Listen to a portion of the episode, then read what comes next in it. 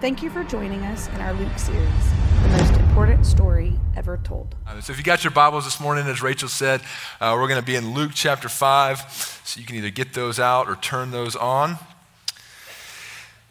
I want to read the passage uh, for us this morning. Uh, but before I do that, I want to, I want to pray for us. Um, and- and just reflecting that as we were singing that, that second song of just asking for the Holy Spirit to come and move and have his being in this place, for the Spirit to come and fall on us, just reflecting on that. If we don't beg and if we are not desperate and if we do not ask and invite the Holy Spirit into this space, the next hour and 15 minutes or so that we are here on a Sunday morning is worthless. Like if we're coming in here this morning and your goal is to come and check a box that you've been to church, to make yourself feel good, to go and tell your, your friends and your coworkers that you're a Christian because you sit in a church wall, then this is wrong. And this is a waste of time. And we'd be better off just getting up and going to lunch. But if we come into this place and we say, No, God, I'm expecting you to do a new thing in us. I'm expecting you to teach us. I'm expecting you to move. I'm expecting to see your spirit do something radical. That either we read these words and we believe this to be true, or we take Jesus and the scriptures as a lie and this time is worthless.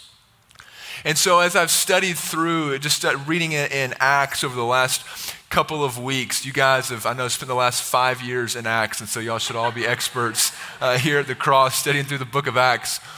But reading through Acts, and one of the things that, that, I, that hung with me the other day is it said that the disciples and the followers of Jesus, they held a reverence for God, and they were comforted by the Spirit.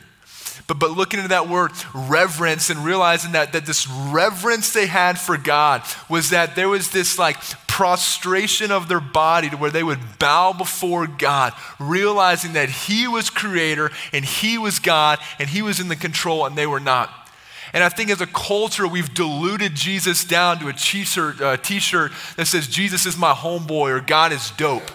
And we've nullified him down and we've removed a reverence for a holy God that we're in here to talk about and we're in here to sing about and we're in here to, to, to worship. And many of us have made claims that we follow this God and we follow this creator, but guys, should we really hold a reverence for him? Like, I want us to sit in that for a minute.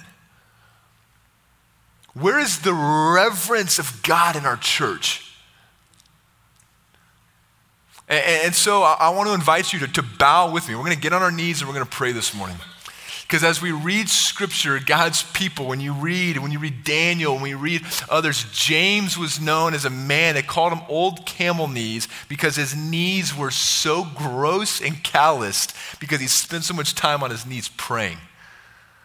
How how many nail salons would he have not sat in because those women would not have allowed him to get his pedicure in peace? Like, look at them knees, man. Why do they look like that? Because he prayed. He got on his knees, he bowed in reverence to a holy God and said, I am not God, therefore I will bow before the one that is. And so we're going to get on our knees and we're going to pray this morning.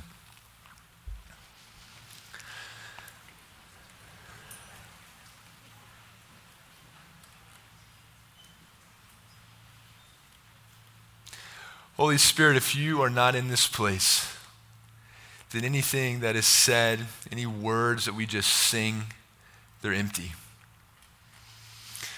And so, Holy Spirit, please come and stir in this place. Will you do a new work? Will you speak through me? Lord, I, I submit and yield to whatever you want said. God, I pray that every mind and every heart in this place, first of all, we just, in the name of Jesus, we rebuke any distractions. We rebuked uh, the spirit of the enemy that would want to come in and disrupt this time. We rebuke anything that would hinder your people. God, those who are followers of you and those who aren't, those that maybe came in deeply in love with you and those that come in because they're searching for something. Holy Spirit, will you open us up to experience you, to see you? That we wouldn't just read these words as a good book, but that we would read these words and these teachings of you as the words from a living God who is with us in our midst. So please come. Holy Spirit, we are desperate to see you move. In the name of Jesus, we ask. Amen. You get back in your seats, we'll be in Romans 5, verse 27. We'll be uh, 27 through What did I say? Romans. We'll get to Romans later. We're in Luke 5 to start. Thank you. If y'all want to interact with me, great. I love, I'd rather teach to some folks who want to, want to interact than for me to talk the whole time. So if you want to throw in your, uh, your two cents, uh, well, we can talk about it. Luke 5, 27 through 39. It says that uh, after this, Jesus went out and he saw a tax collector by the name of Levi sitting at his booth. Follow me, Jesus said to him. And it says that Levi got up, he left everything, and he followed him. Then Levi held a great banquet for Jesus at his house, and a large crowd of tax collectors and others were eating with him. But the Pharisees and the teachers of the law who belonged to their sect complained to the disciples. They said, Why do you eat and drink with tax collectors and sinners? I love the Pharisees asked the disciples, but yet Jesus is the one that answered and said to them, It's not the healthy who need a doctor, but the sick. He said, I came to call not the righteous, but sinners to repentance. And the Pharisees, they said to him, Well, John's disciples often fast and pray, and so do the disciples of the Pharisees, but yours go on eating and drinking. Jesus answered him, Can you make the friends of the bridegroom fast while he is with them? But the time will come when the bridegroom will be taken from them, and in those days they will fast. These are the verses we're going to hang out in for the most part. And Jesus, at verse 36, he told this parable. He said, No one tears a piece out of a new garment to patch an old one. Otherwise, they will have torn the new garment, and the patch from the new will not match the old. And no one pours new wine into old wineskins. Otherwise, the new wine will burst the skins, the wine will run out, the wineskins will be ruined. No, new wine must be poured into new wineskins. And no one, after drinking old wine, wants the new, for they say that the old is better. I've got this deep burden in my soul for the church. I've got such a desire to see the walls of the church, the establishment of religiosity as the church has created Jesus to be, to be broken down. I've got this burning and this ache that when I look at the church and we have formed church, we have formed Jesus and following Jesus to be this hour plus we do on a Sunday morning inside the walls of a building and we've got to have coffee. We've got to have a good kids service. We've got to have good worship. We've got to have a great worship leader. We need lights. We need comfort. We need pleasure. And church has been diluted down to this thing where religious uh, religiosity and this thing that, that it never was created to be has been built up. And my soul has been aching to see that this stuff be broken down and torn down been praying and, saying, and just asking, like, God, would your spirit come and rid your people of this way of thinking? God, would you, would you deconstruct the way that we have turned church into being and following you to look like? And I love in John chapter 17, Jesus prays something multiple times right before he goes to the cross for his believers. He prays something very specific and says that in doing this, in this one act, the world will know who I am and who I've been sent from. You know what that one thing was? Over and over, Jesus prays for unity and oneness. In John 17, he says, God, I pray that they will be one as we are one. God, I pray that they will be unified together. And in doing so, when the followers of me, when the, those who I have called back to the Father, when they are joined together in unity and oneness, it says, in doing so, the world will know that you are my disciples, and they will know that I was truly sent from the Father. It says, unity, oneness is this powerful way that the world will know who Jesus is. And, and yet, Satan also is very much so aware of the same truth. Satan also is aware, and the enemy is aware that the way the church begins to have this deep, powerful movement that we read back in Acts, the way that we saw the church explode in the early days, the way that we see the church exploding in other countries and other nations, is because there's this tight knit oneness, tight knit oneness and this unity that is being built up in the body. And in doing so, Satan's kingdom is threatened, and that's when the gates of hell will not prevail. But yet, in our culture, we have allowed the enemy to begin to breed in and put this wedge of disunity amongst the people. And we see disunity everywhere, whether that's political disunity or racial disunity or religious disunity. You drive uh, a mile down the road, and there's seven or eight churches on either side of the road because disunity has begun to, to breed its way and begin to intersect itself inside the church. And so it's, uh, it's not uncommon for us to drive down the road and see seven different churches of different denominations. Why? Because the enemy, we've opened up a door inside the church, inside the body to say, hey, come and play your game with us. And because you don't agree with what I agree with, we can't do life together. Because your political views are different than my political views, or, or your doctrine and theology is a little bit different than mine, then we have no place together. We sure can't worship together, and we sure won't come under the roof, under the same church of the same living God together. Maybe we'll meet up for lunch. God prays, no, no, no, guys, like the world will know who I am and that you're followers of me through oneness, this closeness as a body joined together. Paul will write that, that you are a body being formed to one another. Peter says, You guys are like building blocks, like these little Lincoln logs that God's building together to form his spiritual temple. And in the temple is where the Spirit of God dwelt. And the scripture says that if you guys would understand that by being one together, by joining together, God, that that's where the presence of God dwells, is in those places. And disunity has crept in and it's, and it's beginning to crumble the church, and we're seeing our freaking teeth get kicked in right now. And there's this max, mass exodus of people walking away from the church because religious thinking, cultural preferences, and disunity is ruling the church and it's common to us. We have allowed this to become a way of thinking that is normal. And in this passage we read here with Jesus, he calls Levi to follow him, and Jesus is sitting here at this dinner with Levi and all of his buddies. And the Pharisees come up and they say, Jesus, what are you doing? Who are the Pharisees? They were church folk. The Pharisees say, What are you doing? Why are you hanging out with them? Don't you know who you're eating with? Don't you know who you're spending time with? Jesus, you can't say things like that. Don't you know that the things you're doing and the things that you're saying, they're not the way we do things around here? This is how church folks do it.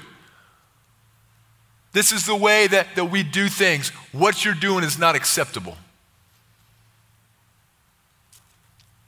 And Jesus' reply in verse 37, he says, No one pours new wine into an old skin. He said, Otherwise, the new wine will burst the skin, and the wine will run out, and the whole wineskin will be ruined. He says, New wine must be poured into a new wineskin. And he uses this parable, this analogy, because back in that day, when you would make wine, you would crush it, you would press it, it would be in the threshing floor uh, of the grapes being broken down. And then when you would take the grape juice or the wine that was being created, you would pour it into a wineskin. And what would take place in that wineskin is the chemical reaction of fermentation would take place feel like I'm teaching you guys science class now. I never did good in science. This is my one chance. There was this fermentation process that would begin to take place, and the gases of the wine would start to, to form. And it would expand the leather and contract and expand and contract until the wine came to its stable place of, of rest. And so Jesus is speaking to a culture that they made wine frequently. He says, When you guys make wine, you would never take an old, crusty, unmalleable piece of leather wineskin to pour new wine into it. Why? Because when you do that, you know that that wineskin, being old and crusted leather, it, it can't move. There's no pliability to it. So, all of this work you've done to create this new wine you are now going to pour it into a skin that's going to erupt and explode when the fermentation process takes place. And people would have thought and said, yeah, obviously, we would never be so dumb as to try to put new wine into an old skin. He says, no, if you want to create new wine, you need new skin. You need something that is pliable. You need something that is going to move and expand and contract and have some malleability with what will take place in this new, uh, this new wine.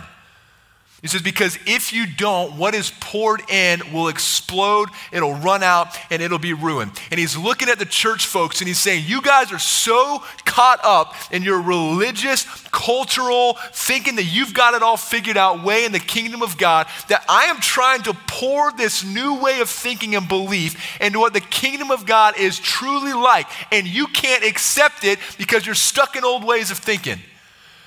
He said, you're, you're, you're stuck in this old skin, old religious, old church way of thinking. And I'm trying to do a new thing in you guys. And I'm trying to pour out a new thing into you, and you can't accept it. And if I do pour out, it's going to explode, and it's going to spill on the ground, and it's going to be ruined. So I can't pour out into you until you throw out the old skin. I, I can't pour into you until you get rid of your old way of thinking. Jesus continuously showed us in the Gospels that the way of the kingdom of God looks nothing like what man expected it to. Right? Like they expected a revolutionary. They expected somebody to come and overthrow Rome. They expected this powerful, mighty king. And they got it, they just didn't get it the way they expected. They got a powerful, mighty king. They got a ruler. They got a leader but it looked totally different than what their expectation was. Hello, somebody. The expectation was wrong, so they couldn't accept who Jesus truly was. And Jesus looks at these church folks, he looks at the Pharisees and the religious leaders, and he says, I can't do a new thing in you until you throw out the old.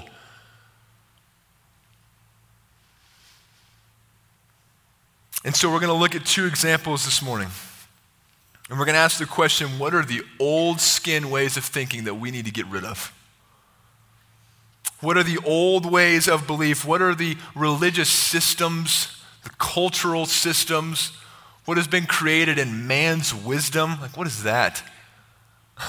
that we've created these systems and things in place in the way that we think that we are to follow Jesus. And Jesus said, No, that's not it. You've got to get rid of that. You've got to throw it away. If you're taking notes this morning, the first thing we see, the old skin way of thinking is says to follow Jesus is to live safe and comfortable.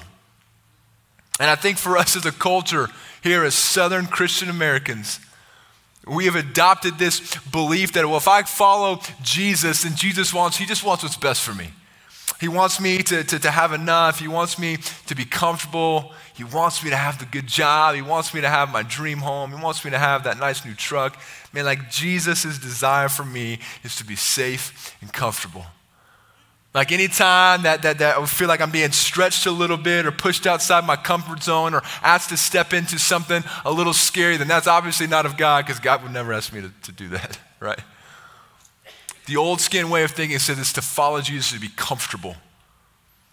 And we see here as Jesus calls Levi or, Matthew, as he's referred to in, other, in other gospels, that when he says, follow me, it says Levi left everything and followed him. That, that, that when Jesus called the disciples, when Jesus called people in the scriptures to follow him, he didn't say, hey, first go and sell all your stuff, invest it into the market, stock it away for a rainy day, put it in your savings account, go liquidate all your things so that way when you come back one day it's safe and it's there. He says, no, leave it all and come and follow me. The rich young ruler comes to Jesus and he says, Jesus, I've, man, I've done everything that there is to be done to, to receive eternal life. I've honored the Ten Commandments. I'm good to my mom and dad. Like, what else do I need to do? Jesus says that he was a man of, of great wealth. And he said, Man, go sell all your stuff, get rid of it all, and come follow me. And said the man went away so sorrowful, so sad, because he was a man of many possessions. And we see that the invitation to Jesus isn't, hey, come follow me and I will make everything okay for you in the sense of worldly possessions. But he says, hey, come follow me, be willing to leave everything, be willing to sell everything, be willing to walk away from comfort and pleasure and see that the life that I'm actually inviting you into is more enjoyable than what those possessions will ever give you. He says, hey, walk away from it, leave it. You don't need that stuff. If you want to adopt this new wine, if you want to receive this new thing that I'm doing in the kingdom, you've got to throw away the way of thinking that says it's all about comfort and pleasure. And I think we, we, we, we say, like, uh, Jesus, yes, I, I'm willing to follow you. Jesus, I will give you everything. God, I surrender all to you. Whatever you want, you can have, uh, except for my bank account. I don't know if I can fully trust you with what you, you want to do there. Jesus, I give you everything to follow you, uh, except for my weekends. Man, you know I work hard. I just need to be able to blow off some steam.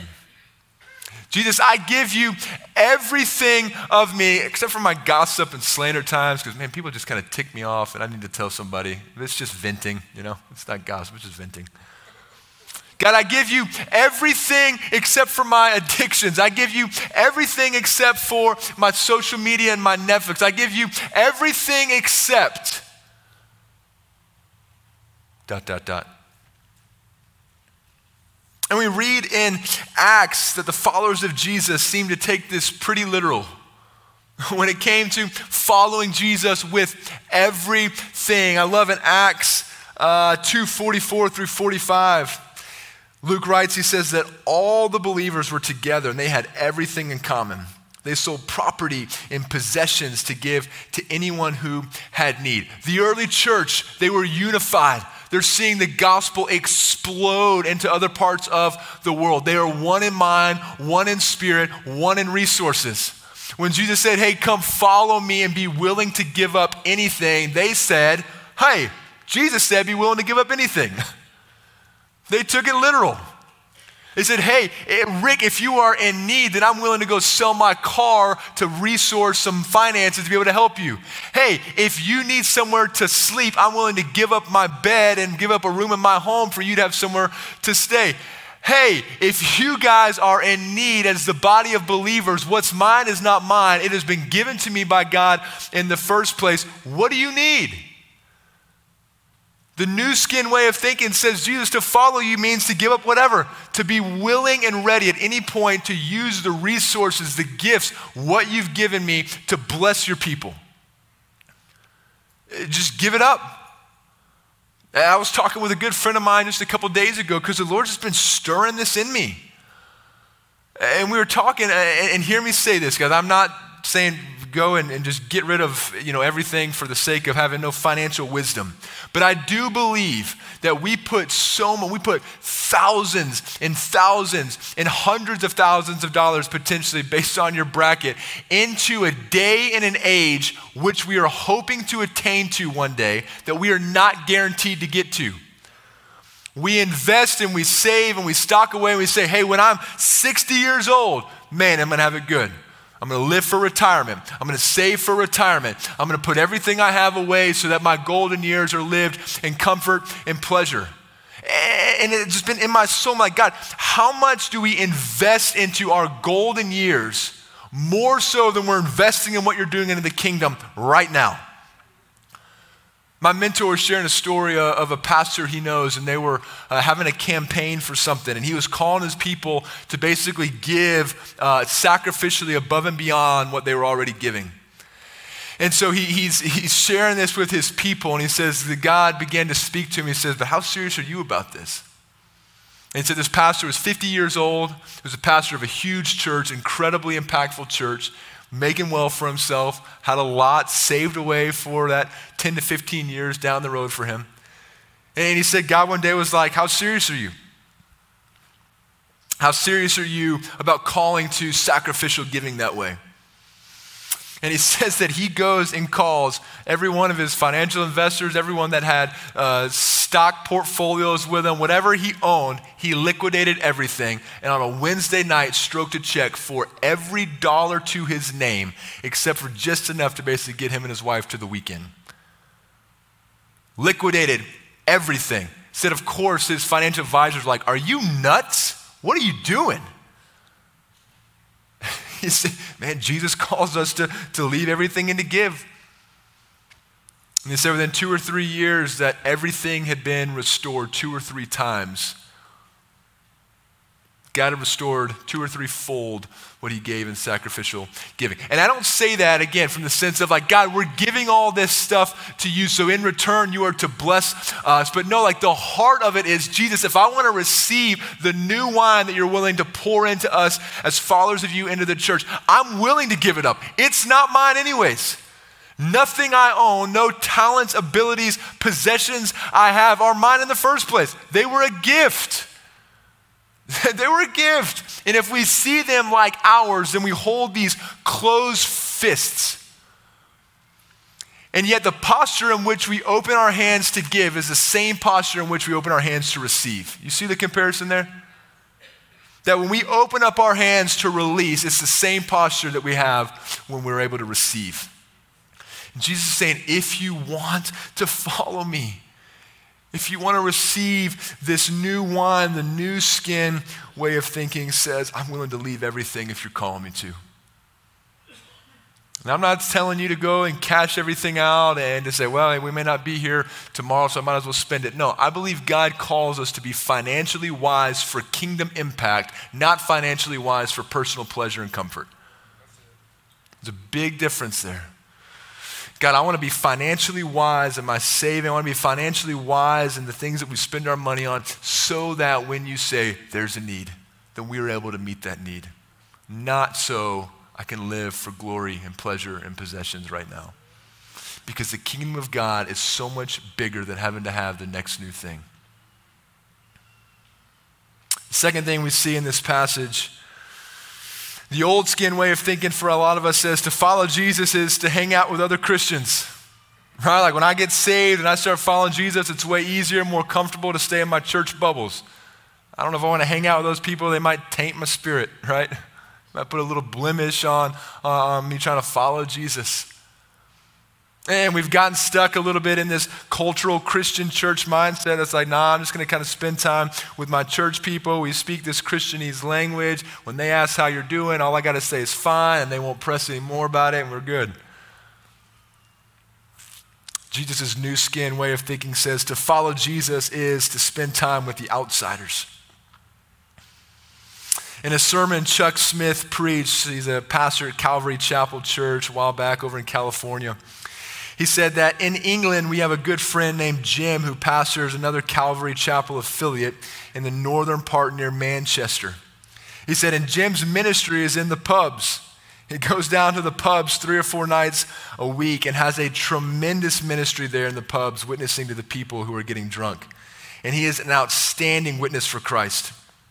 He said, Oh, he gets a lot of flack from the other ministers in the town because he spends so much time in the pub, but he is following the example of the Lord, going where they are to reach them and to bring them out. Who had an issue with Jim's approach of ministry? The church folk.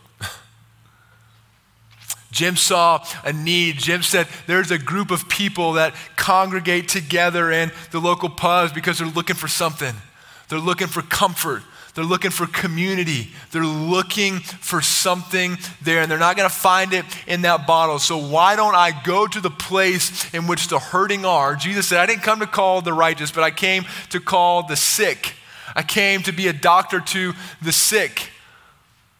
Jim saw a need. He said, Man, there's a lot of sick people looking for something there. Why would I not go and take ministry to those people? Because the old skin and the religious and the church folks say, yeah, yeah, yeah, it doesn't look good. It doesn't look good for you to go and spend time in those areas. Uh, yeah, the perception is it's just not a good look. And a lot like we read in Jim, we see Jesus all the time. He's like, I don't care what you guys think is the right look. I mean, I'm going to the people who are in need. I'm going to the people who are hurting. We read in Romans chapter 10, verse 13. It'll be on the screen. You don't have to flip over there. Romans 10, verse 13, he says, Everyone who calls on the name of the Lord will be saved. How then, though, can they call on the one that they have not believed in? And how can they believe in the one whom they have not heard? And how can they hear without someone preaching to them? And how can anyone preach unless they are sent? As it is written, how beautiful are the feet of those who bring good news. How is anyone ever going to know the hope and the love of Jesus if you don't go and tell them? How is anyone going to be able to hear about who Jesus is if you don't go? He said, Well, Benji, where do I go? Go to your family? Go to your friends? You go to your work? You go to your kid's ball field? Whatever your watering hole is where you join together with other people, Jesus says, That's where you go. That's where you go because we have an obligation. If we really believe the series in Luke you guys have titled The Greatest Story Ever Told, if we believe that this is the greatest story ever told, and you have received that story, you have received the hope and the love and the salvation and the freedom and the rescuing power of Jesus. And if that's the greatest story ever told in your story, why would we not tell people? I was like, it would be like being on a ship that is steering straight towards this mountain of rocks, and we're full steam ahead heading into those rocks. And you think, man, stuff is about to get bad. And you run back and you find this secret closet where all the life vests are. And you run in there and you duck in there and you grab a life vest and you come back out and you strap that thing on. And you think, man, I know this thing is about to go south pretty quick, but I got my life vest on. I'm good when we crash, when this thing goes down. Whew, I know I'll be all right. And then you look around and everyone else is frantic and they see we're also heading to destruction and they see that things are about to get bad really, really quick and they're, and they're frantic and they're fearful. And in their fear, they start arguing and they start fighting and they start hurting each other because they're like, How, don't you see where we're headed? We have no hope. I'm afraid we're about to die. We're standing back here in our life vest. I said, Man, I hate it for those folks. I found my life vest. I got to make sure I got enough for me and my wife and my kids. We're good. And we, we, we don't seem to care to, to realize that there's an entire group of people that they're so afraid. They're doing things out of fear that looks like hate and evil because they're scared and they have no hope. Show them where you found your vest. Show them where hope is. How are they going to know if you don't go and tell them? How are you gonna, how are they gonna know where the hope uh, and life and peace and freedom of Jesus is if you don't go? Said, Guys, how beautiful are the feet of those who go and spread the good news of Jesus. And we see Jesus time and time again. He says, I came for the sick. I came for those who are hopeless. I came for the hurting. I want to eat with you. Our culture, we don't value, we don't value uh, the, the um, intimacy of a meal like this culture did. We eat in front of our TVs, we eat in our cars, we eat on the run. When you go into this culture where Jesus was having a meal, and when we spent time in Israel this summer, Atta was the guy, he was a Muslim man uh, that, that did all of our touring for us. He was the head of our, our touring. And Atta lived in this little bitty village that had been absolutely desecrated by uh, the Israelis. And, and, but, but and his family, they were so proud of their little village. They're so proud of their little garden. And there's 30 to 35 of us on this trip in Israel this summer. And Atta and his family said, Man, we want you guys to come to our house and we want to feed you. Because in that culture, a meal is this deep moment of intimacy. As soon as we got to Israel, Atta bought some bread and he broke it and gave pieces to everybody because he said, Hey, when we eat this together, we're now family. That a meal was this intimate sign of love. And so we go and we sit at Atta's backyard in this beautiful, just like cascade of olive trees and garden. We eat some of the best stinking food. And in that place, Atta was saying, I see you guys as one of us now. You are family to me. And so when Jesus sits down with people like tax collectors, he's saying, I see you. I, want to be intimate with you. I want to invite you in. And the religious, they would see the tax collectors, and it said that if they were walking past them on the street, they would move their coattails because they didn't even want their robes to touch them. He said, We will not associate with those people. No way. Jesus says, No, those are the people that need the hope. Those are the people that are desperate for the hope of Jesus. And we see that for us to adopt this new skin way of thinking, for Jesus to pour out a new thing in his people, we've got to be willing to go sit with the outsiders. And when Jesus, I love when he calls Peter and Andrew and James and John and says, Hey, come and I will make you to become fishers of men. You're, you're fishing for actual fish now. Come and I will make you fishers of men. But I love that what Jesus says, He's like, Come and I will make you to become fishers of men. So we say, well, how do we then begin to adopt this new skin way of thinking so that the Spirit and Jesus can pour a new thing into us? Jesus says that if you will come and follow me, I will make you to become one. I will make you to become one who doesn't have the fear and has the full freedom to leave everything and follow me. Come and follow me, and I will make you to become one who has the wisdom and the understanding of how to go to sit with the outsiders. Come and follow me, and I will make you to become. The pressure is not on us to figure it out. The pressure is on us to make a decision and whether or not we're going to follow him. And say, I don't want to stay stuck in, in, my religious thing. I don't want to stay stuck in my denominational preferences. I don't want to stay stuck in, in my cultural religious things. But he says, No, come and follow me, and I will make you to become fishers of men. I will make you to become these things. And one of the just an incredible testimony of where I've seen the Lord do this recently is um, I serve on staff of NG3, and so we do character development and discipleship and mentoring in high schools. And so part of our job is that we are to, to find people inside the body of believers to then equip them, bring them with us, and multiply inside the schools adult men and women who are intentionally finding a group of 10 to 12 high school students to be discipled. And so, about a year and a half ago, this guy, Kurt, came to me.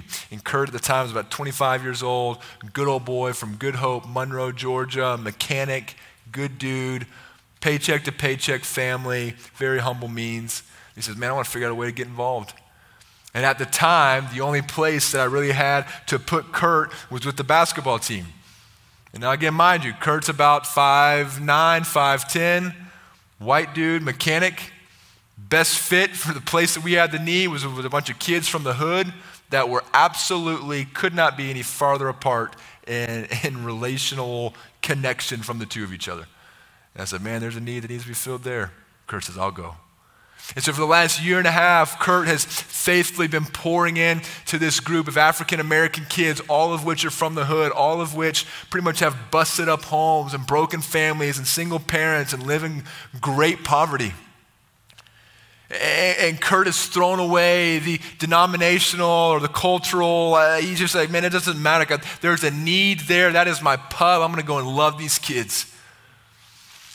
And about a year and a half in, it's about three weeks ago, after about a year and a half of walking with these guys, this kid, one of the kids' name, um, his name I won't say, but one of these kids got to a place where he's like, man, I want to know Jesus.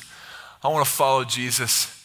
This 17 year old, six foot four, good looking kid, good athlete said, Man, I want to know Jesus. And so he and Kurt pray in the car one night, and this kid surrenders to the lordship of Jesus. And shortly after that, they begin to talk in the car more, and the kid begins to open up more. He's like, Man, I've been homeless for the last couple months. We got evicted. We got my family member had a, weapon in the home. It got raided. We got kicked out. We had to go. I've been going from couch to couch. I have nowhere to live. Without even thinking, without even asking his wife, Kurt said, You come live with me said, You come live, you can come live at my house. And he said, I just knew in that moment, I was like, there's a need that needs to be met right there. How are we going to make it work? I don't know. I got three kids of my own under the age of five years old. I got, a, I got a wife. I'm trying to pay the bills. I'm trying to put food on our own table. But the Lord has placed this need. He has unified this relationship. He has broken down disunity racially and socially and religiously. He has broken this down to bring unity together. And there's a need to be met. So I'm willing to give whatever it takes. I will leave whatever I have to. I will give whatever I have to to pour into this kid. You need somewhere to stay, you come to my house. You need something to eat, we will feed you. This kid now has got his own room, he's got his own bed, he's got his own TV, he gets to eat a warm meal every night.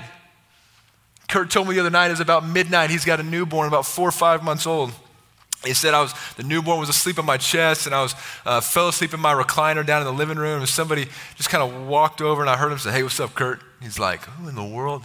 He said, looked up, and there's this other one of the other basketball players. 12 o'clock on a Thursday night on a school night. He said, But the amazing and the beautiful thing there is that these guys could be anywhere else.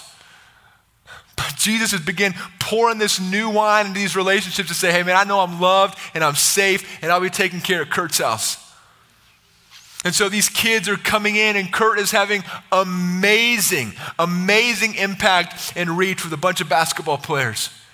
And it's nothing fancy, it's nothing showy. He feeds them, they read scripture, and he welcomes them into his home every week for a year and a half. Every Thursday night, those boys will be at Kurt's house eating a meal, opening up God's word, and doing life together in community. And the Spirit of God is moving in a group of six to 10 high school basketball players.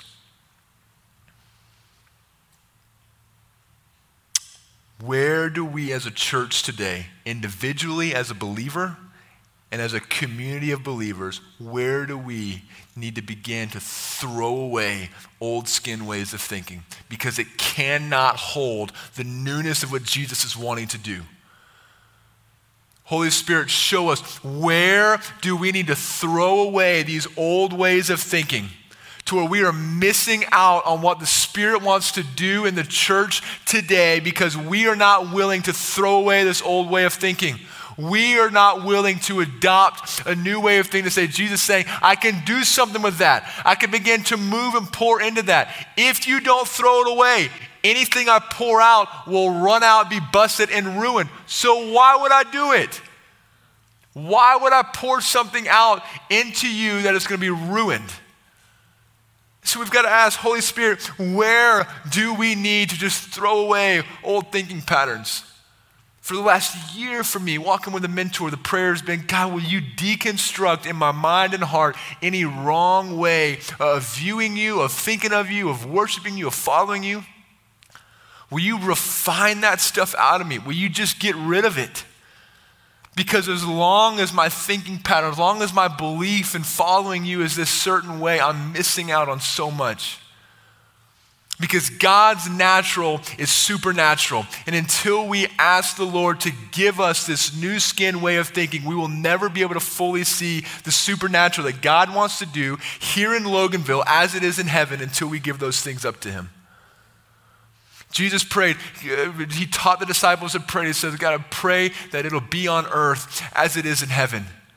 And for the prayers, that to say, Lord, I want to see it in Monroe as it is in heaven.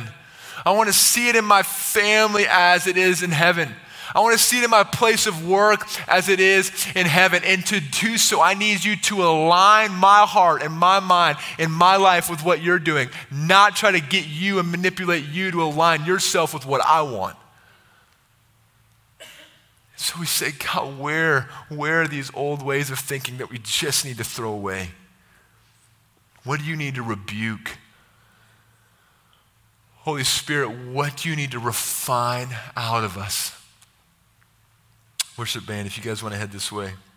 Malachi will write in his, in his prophecy of, of Jesus to come, he said, One is coming that will sit like a refiner of fire, a refiner of silver and the idea that when a refiner w- w- would grab a metal, that they would put it into a basin and they would heat it up to extreme temperatures, and it was hot. And what would happen in the burning and the heat of the refining process is all the impurities would be stirred to the surface. And the refiner would come and he would take off the top layer, and the metal would be a little bit cleaner, and he'd heat it up again and all the impurities would begin to be bubbled to the top again, and he would clean it off again. And he would do this process over and over and over until the refiner could look down at the silver and see his reflection. And Malachi says, There's one that will come. There is one to come that will sit like a refiner of silver. And he's speaking of Jesus because when Jesus came, the invitation that we have as followers of Jesus is to say, Now, Jesus, will you, as the refiner, stir within me, heat up my life, show me what is inside of me that is impure? And in doing so, will you clean the surface? And God, it's going to be painful and it's going to be hard and it might hurt a little bit, but will you heat me up again and will you keep cleaning off? Will you keep cleaning off the impurities? And so one day when you look down at me, you will see your reflection in my life. God, I want, I, want to, I want to be able to reflect who you are. And the only way that's going to take place is if you refine out of me wrong beliefs, wrong motives, sin. If you don't lead us into repentance, none of this will ever happen. David Guzik says, he said, Jesus reminds us that what is old and stagnant often cannot be renewed or reformed. He said, God will often look for new vessels to contain his new work until those vessels eventually make themselves unusable. He said, This reminds us that the religious establishment of any age is not necessarily pleasing to Jesus, and sometimes it is actually in direct opposition to his work, or at least resisting his work. And this is so powerful. Blaise Pascal, he said, Men never do evil so completely and cheerfully as when they do it from a religious conviction. And so Jesus ends this parable in verse 39 by saying, And no one after drinking the old wine wants the new, for they say, The old's better. Uh, at least with the old wine, I know, uh, I know how to play the game. At least with the old wine, uh, I, I, can somewhat see where my manipulated uh, ending of it can be. At. If the old wine, things are comfortable and they're normal. Jesus says, rarely will somebody drink new wine and think, yes, I want more of that. And my prayer for us this morning as we step into a place of worship is that we will repent and we will ask God, will you refine out of me these old ways of thinking? God, will you refine out of us? Lord, call me to my knees and say, Lord, where do I need to repent right now? Lord, Lord, where are these, these wrong ways of thinking? Where are my wrong motives been? I just need to get on my knees. I need somebody to lay hands on me. I need to confess something. The enemy and Satan has no power in truth. He cannot stand in truth because he is a God of lies.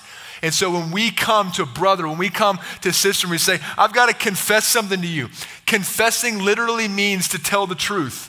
So when we come up to somebody and say, I need to tell you the truth about an area in my life, what we are doing is we are immediately severing and disarming the enemy's ability to lead you in that any longer. And so some of us might need to come up here and say, I just need to tell the truth to somebody about what's going on.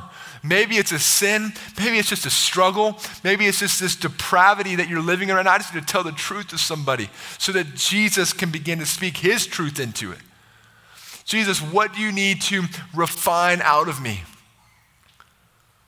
Last thing I'll say before I pray is in a, in a podcast I listened to recently that uh, was done, they had spent some time at the Asbury revival that's going on right now at Asbury University up in Kentucky. They said it was just amazing that when you walked into this place, there was no production, there was no light show, the, the, the, lights were on. There, there, there was no fancy band. There was no megachurch pastor up there preaching. He said all it was was a room filled to the brim with people that were emptied of themselves and desperate for Jesus, and they were seeing the Spirit move, guys. Like they, they walked in, they said, Man, whatever I need to get rid of, I'm going to get rid of it. Why? Because I want to see the Spirit move. There's no production. Fox News said, Hey, can we come and film what's going on? And they said, No. Fox News guy said, The only time anybody ever says no to a TV camera is either because what's taking place is not true or what's taking place does not need a camera to validate it and help it grow. And they said, We don't need your cameras. We don't need you to come and try to televise and, prove what's going on because we know in this place that what's taking place is a move of the Holy Spirit of a living God, and we don't need anybody to try to promote that. And so, Jesus, we ask in this time, will you humble us? Will you lead us to repentance? God, will you lead us to confession? Will you show us, Lord, what are just the wrong ways that we are following you and serving you? Lord, where are you sending us to go? Who are the people that you are calling us to go and share with?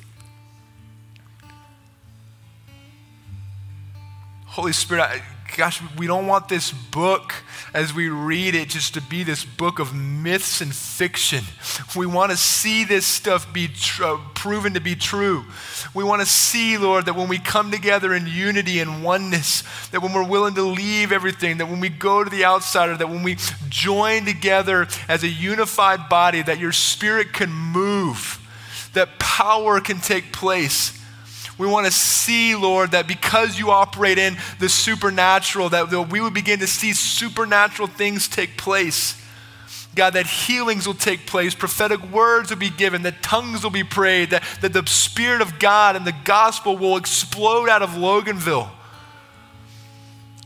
God, and that you will refine, you will refine out of us our religious ways because you are a relational God not a religious one that dies on the hill of personal preference and doctrine. So will you just cleanse that out of us? Holy Spirit, we just ask and we beg that you will come and move and have your being in the name of Jesus. Amen.